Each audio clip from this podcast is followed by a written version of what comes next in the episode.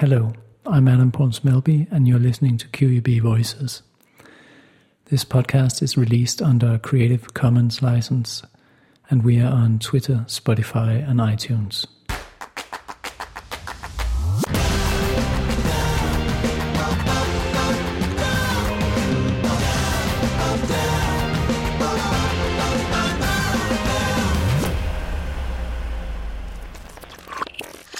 In the last episode, I spoke to Maggie Murphy and Callan McEwan about climate change, ecofeminism, post growth, and post carbon societies. In this Researcher Spotlight episode, I will be speaking to PhD student Jane Park about her research. We will again be discussing topics such as ecofeminism and post growth societies, but will in particular focus on Jane's development of the concept of care in both society as well as in political theory. In the second part of the interview, we will focus on how Jane entered on the path she has chosen, as well as the joys and challenges of PhD research.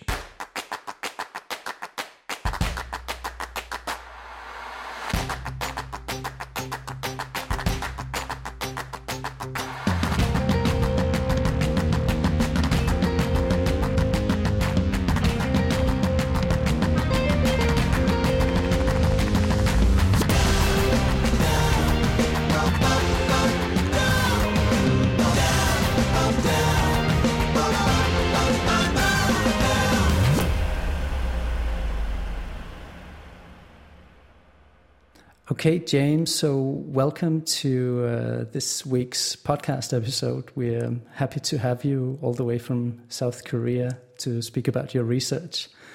Um, do you want to introduce yourself and uh, your research? Sure. Um, well, thank you for having me to the show. Um, well, my name is Jane Park, and I'm a second year PhD student uh, in politics. Um, I've just completed my second differentiation on my thesis, which is about a um, theoretical and conceptual piece on ecofeminism um, and its critical analysis of gender injustice and ecological and sustainability. Um, well, ecofeminism is a uh, body of feminist um, thoughts that finds the common dynamics between gender inequality and uh, nature abuse. Um, that is, capitalism operates to um, dominate both women and nature because it's patriarchal and resource extractivist. Um, and such domination and oppression are interconnected and intersectional. Well, in my research, I um, look into the ways in which ecofeminism um, could have more explicit link to political concepts like democracy and citizenship, um, as well as political economic thoughts on uh, degrowth. Um, and in doing so, I take the conception of care um, to articulate an ecofeminist theory of the state. So, yeah, that's that's briefly what my research is about. That's that's uh, fascinating. I'm I'm sure there's there's a lot to talk about there. I look forward to exploring this with you. Um, firstly, I want to ask, um, wh- wh- why did you choose this path, and, and and why did you choose to do a PhD? I think that all of us who are doing a PhD or have been or have been doing one would know that it's it's kind of hard work and uh, takes a certain character, I guess, also to you know you're working for something for three to four years and um, i guess you can feel a little despaired at times. Yeah i know. Well yeah it, it, it's hard um, but it's quite rewarding as well. Well because i find this quite fun to be honest. Um, so the starting point was my interest in politics and ecological uh, sustainability or unsustainability well, I studied politics and international international relations during my undergrad years. Um, well, you find a couple of courses on uh, like climate change uh, and how politics should relate to it.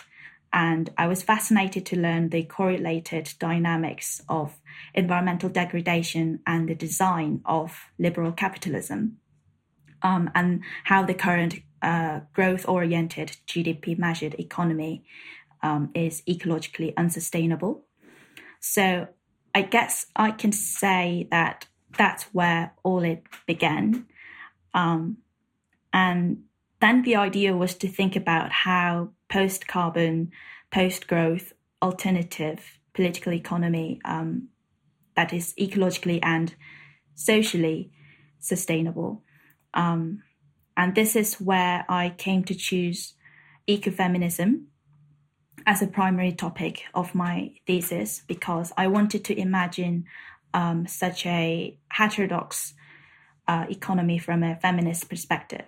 So, so you, you mentioned a couple of uh, important uh, topics I guess. Um, firstly, the problem of growth. I guess we could we could call mm. it. Um, could you unpack um, why this is why this is an issue? Be because I mean, often you hear it seems like it's almost a mantra in in um, in, in, politics. Uh, many parties run on growth, um, on on promising increasing growth, and and even in uh, amongst certain green parties or like sustainability oriented uh, political movements, there's talk about green growth. So, so I'm curious to mm. hear your thoughts on growth.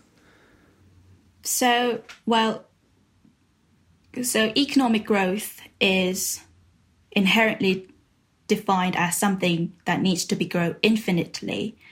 Um, and if it fails to grow infinitely, that it means there's something wrong with the, you know, what we're doing, and that that's that's inherently ecologically unsustainable because in order to grow the economy, it needs to have something um, and transform this particular like resources into something, and that's where waste and pollution sort of uh, comes after. Many ecological econ- economists have argued that this is this cannot be sustainable because like how would you grow the economy if you have like finite um, earth resources? Because it's not it's not infinite. The resources are not infinite but what we're looking for is infinite economic growth.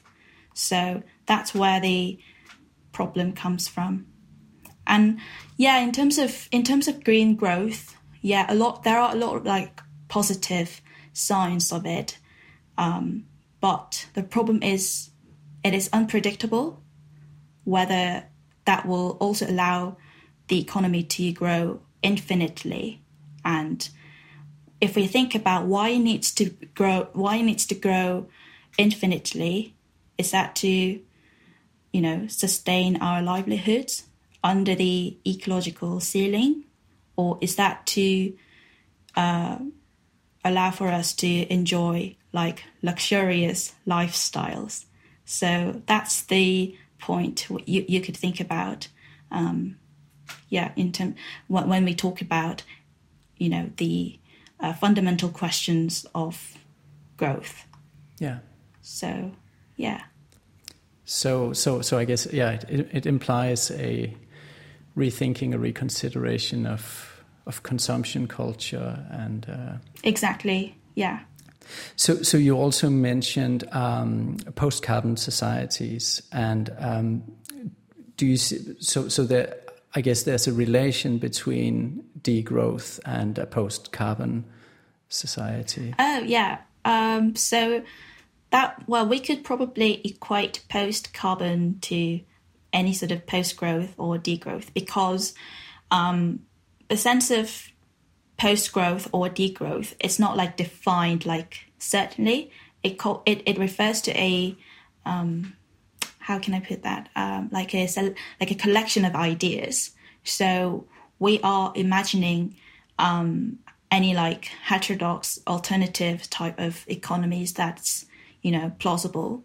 And we don't know yet like what they would look like. We don't even know if that's going to be a single kind of you know economy or whether we could have like several sets of economies in the future. So yeah i'm kind of sort of interchangeably using such terms if that's easier to understand. So yeah yeah, I guess these societies would look very different across the the globe, depending on on on on on, on where you live, depending on what even climate zone Yeah. you're in. Exactly. So and and and how how does all of this tie into um, to ecofeminism? Um, so it's about intersectionality, I want to say, because yes, we all agree with that. Um, the current economy should change. Um, it needs to it needs to have like uh, less carbon intensive system, any sort of post growth or degrowth. Um, but what if that brings some um, socially regressive results to some particular type of people? So my argument is that yes, we could go like you know ecologically sustainable, but we also have to keep in mind that it also needs to be socially sustainable. So, for example, some people argue that um, democracy cannot deal with uh, waste and exponentially growing pollution. So, it so the state needs to go like eco authoritarian. But if you think about it, what kind of what what what what would that bring to any sort of marginalized people? So, ecofeminism um, considers like both kind of sides because not only because it's it the future needs to be socially and ecologically sustainable, but also because they think that nature abuse and women the the oppression of women are interconnected and cannot be seen as you know separate separate things. That's a very good point, and um, and also complicates Yeah, matters. it is. it is a complicated thing. Yeah. So in the in the global north, there's been like many many years of of uh, growth and uh, increasing in, in well-being, and and I guess there's an ethical problem also in denying that to the to a large part of the world's population by saying that you you you, you cannot grow anymore because we use the entire Earth's uh, carbon budget Yeah, yeah. through your research has your way of thinking understanding the world like how has that how has that changed uh, by you getting deeper and deeper into this topic Well, um, I'm still learning a lot from reading. Um, and well, definitely I've come to familiarize myself to with um, ecofeminism as an academic subject. Because, well, this is my first uh, academic research specifically having gender as a, uh, you know, central focus of uh, the research. So at the beginning, it was a bit overwhelming to have a grasp of the uh, sort of the whole genealogy of feminist philosophy. Um, and also, I've increasingly come to be um, interested in other sort of intersectionalities that's less that's less featured in in my research, like um, like ecological and sustainability and racism, which is well, which is well addressed in environmental justice discourse, um, or class struggles in seeking ecological um, sustainability and so on. Yeah, so well, which makes my which makes me think of my um, future research plans. i guess that the that the mechanisms underlying well the the, the patriarchal capitalist state and uh, sexism um, also applies to to, to, to many other forms, or possibly all other forms of of, of oppression, like a, a privileged um, class or, or, or sex that is uh, oppressing others, including minorities. Your use of intersectionality there, I think, is is is, is very uh, fitting. But but it's it's interesting how how this ties into to the exploita- exploitation not only of, of humans but also of, of, of natural resources. Through your research, has there been like moments where you've uh, felt like a, a marked shift or had, had a surprise uh, finding, for example? Has there been like these defining moments in your research that you you will look back on and remember, ah, this this was like important? Um, yeah, absolutely. Um, so one of the one of the biggest sort of events happened to me was there was one time um, I accidentally deleted one of the drafts I had, um, which turned out to be the one I was one that I was working on. Oh. Um, so that was a so that was a stupid mistake. So um, so ever since then, I just never ever delete any old draft, even though they seem to be useless, and even though you know they're just merely a copy of the existing one. So that's one, and and another thing um, is that well, this is more like a general one. Um, is that I often find myself um, not even knowing what should come next. So, well, of course, I do reading and refer to other political theorists, um, and yet sometimes I it, it could feel like a dead end, um, especially when I'm talking about very abstract ideas. Um, so, for example, like one of the concepts that I'm articulating at the moment is political care, um, which I argue to be a central idea in a in a caring democracy. Um, and by caring democracy, I mean a uh, democratic, inclusive society in which care work is not mostly burdened by women. Um, and by political care, I mean as much as care work is um, fairly distributed to citizens, um, regardless of their well, regardless of their genders. Um, care itself should also be a conceptual tool in analyzing like political thoughts and well even beyond that um, so so it so it determines our way of um, political thinking um, well for example we make like political judgments based on the ideals like um, equality justice or even individual interest well however these are defined um, and my argument is why don't we imagine a caring democracy with this new idea of political care in ways to tackle ecological and sustainability and so- social and sustainability, by which I mean gender here. Um, so, managing this whole thinking process has been quite stressful to me. Um, but for now, I'm very happy with the progress I've made so far. And I know this kind of things, you know, this sort of struggle will come and go in the end. yeah, I mean, it's you're you're dealing with um, with very deep issues, and at the same time, very like abstract or imaginative thinking. So it's it's mm. um, it's no wonder that. Uh, sometimes it can it can feel a bit overwhelming. Yeah, I certainly know that from my own research that sometimes you like you feel you're like banging your head against the wall, and then suddenly something like exactly opens up, and you you yeah it kind of conf- yeah. confirms that yes okay this was the mm. right way to go but how could you know in the process yeah well you don't know at that moment but you kind of just go through yeah all the way to the end. Yeah, the concept of care in your in your thinking, I, I find like really, um, really really interesting. I mean, f- first of all, like in the let's say in on a practical everyday societal level, like care workers are often. Mm. I mean, they're, they're, definitely not the, the, the, the, highest paid or most appreciated members of society, whereas they mm I mean, by, by, by most accounts, they really should be. Exactly. Well, they're actually really undervalued and not really paid very much well, yeah.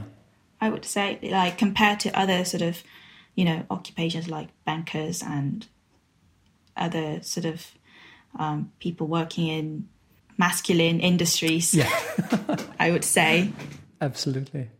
Yeah, yeah. I mean, it's uh, like the the pandemic has been, I, I, think, great proof of that. There's people putting their their mm. lives at stake uh, and, and and trying exactly, to help yeah. people every day, and um, yeah, definitely their salary or the the appreciation they're given by society in general doesn't really reflect that. Yeah. But then, but then there's also you mentioned like in uh, political thinking that you're you're applying care there there as well. So you're Mm. you're also taking it into to to like a theoretical, conceptual Yeah. realm. this this work is essentially about political theory, so um, that's just essential to um, address. Yeah, but that it's, I I find that interesting. It's um it's it's not something I have been thinking much about in uh, applying the principle of care to the to to to to a way of thinking. How how do you so so how do you how do you approach that in your writing, for example? So this is not really um, completely clear to me yet, to be honest, and that's why I said I'm still articulating this concept. Um, but the very idea is, um, so first of all, the notion of democratic care is important here, meaning that the practice of care work needs to be degendered first, and thereby, you know, democratized. Because, like I said before, care work is largely burdened by women, and because there are some people in this society who just neglect their duty to care, so they sort of um, outsource their care responsibilities to others, well, men to women or rich people to, you know, people who are in need. Um, so basically, it, basically, it means they pay for, um, they, they they pay to they pay to uh, the care workers so that they could do their, you know, care work.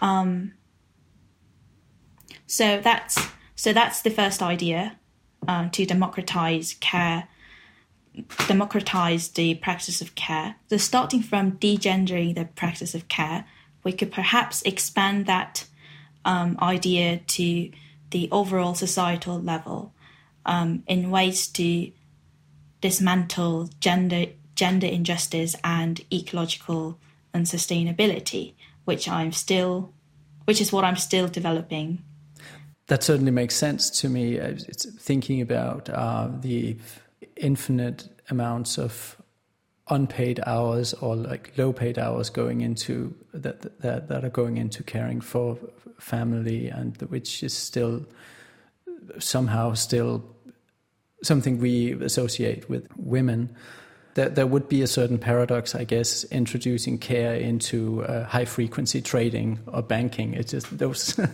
it just seems like those, uh, yeah, those job like j- those jobs, although uh, don't really fit together. Yeah, exactly. So I want to know how um, how degendered and democratized care could um, sort of contribute to making democ- democracy more uh, caring, so to say. So that's what I want to know in the end. Because you, you're working with like new thinking, um, c- creating new uh, concepts, new theories. In in this process, do you can you identify uh, certain people who has helped or inspired you in, in developing your your work? Yeah. Well, I mean, just out of the blue, um, I just happened to take my first ever course on green political thoughts in my undergrad year. Um, and that came as a uh, a huge inspiration to me. Um, it's interesting how we just encounter like unexpected gifts during our lifetime just randomly um, because well it's a long it's it's a long story um, but I initially didn't mean to take that course. Um, the course convened by Dr. Hannah Perrett um, was essentially quite, you know, determinant in choosing my research topic and uh, and my postgrad research pathway. So that was quite impressive to me. Yeah. In conducting your research, do you have like uh, research rituals? Um, I'm thinking also, especially. I mean, you are in South Korea. You're not at the at um, at Queen's University in Belfast at the moment. So has Have you developed research rituals through this time? Well, yeah, it's quite an um, isolated environment, so to say. Um, but and, and, this is not what I intended at all. Um, but I think I, I think I have a, a, quite steady pace in terms of work time and uh, and progress. Um, and I think for me, it's important to work like bit by bit every day. Um, but of course, nothing is always that straight. Like, um, so so so I obviously struggle a lot, um, and some sometimes just things could go really random. Um, also, not many not not many plans that I made went very straight. so, yeah, I would say the only type of planning I do is perhaps predicting how many days it take to finish a short like this particular amount of work, um, including the days I'd use for pro- procrastination. so yeah, it's quite random. I'm, I'm I'm not a ritualized person at all. So so the t- the topics you're dealing with are are global, and they are um, sometimes I guess even I mean there's a frightening scope to mm. the subject of, of of your research. How do you how do you keep in good spirits? How do you keep a a positive mindset working with this subject? At least it's not an empirical one, because that must be very frightening. so at least this is just you know theoretical and conceptual. So um, that's not very overwhelmingly exhaustive. So overall, I just try not to work too much um, and having a good excuse not to work in the evening, especially. Um, so I just simply manage it by by not working in the evening. um, yeah, I mean, I try to focus as much as I could, like during the daytime. Um, for example, by planting trees, if you know what I mean. um, like there's an app on the you know mobile phone that you could use. Um, but anyway, yeah, that's it actually. Yeah. Like I said, I'm not a ritualized person. I'm still exploring everything and I'm struggling a lot. So and and and but I know that things just come and go. Yeah. Yeah, exactly. So that's the important thing, I guess. Yeah.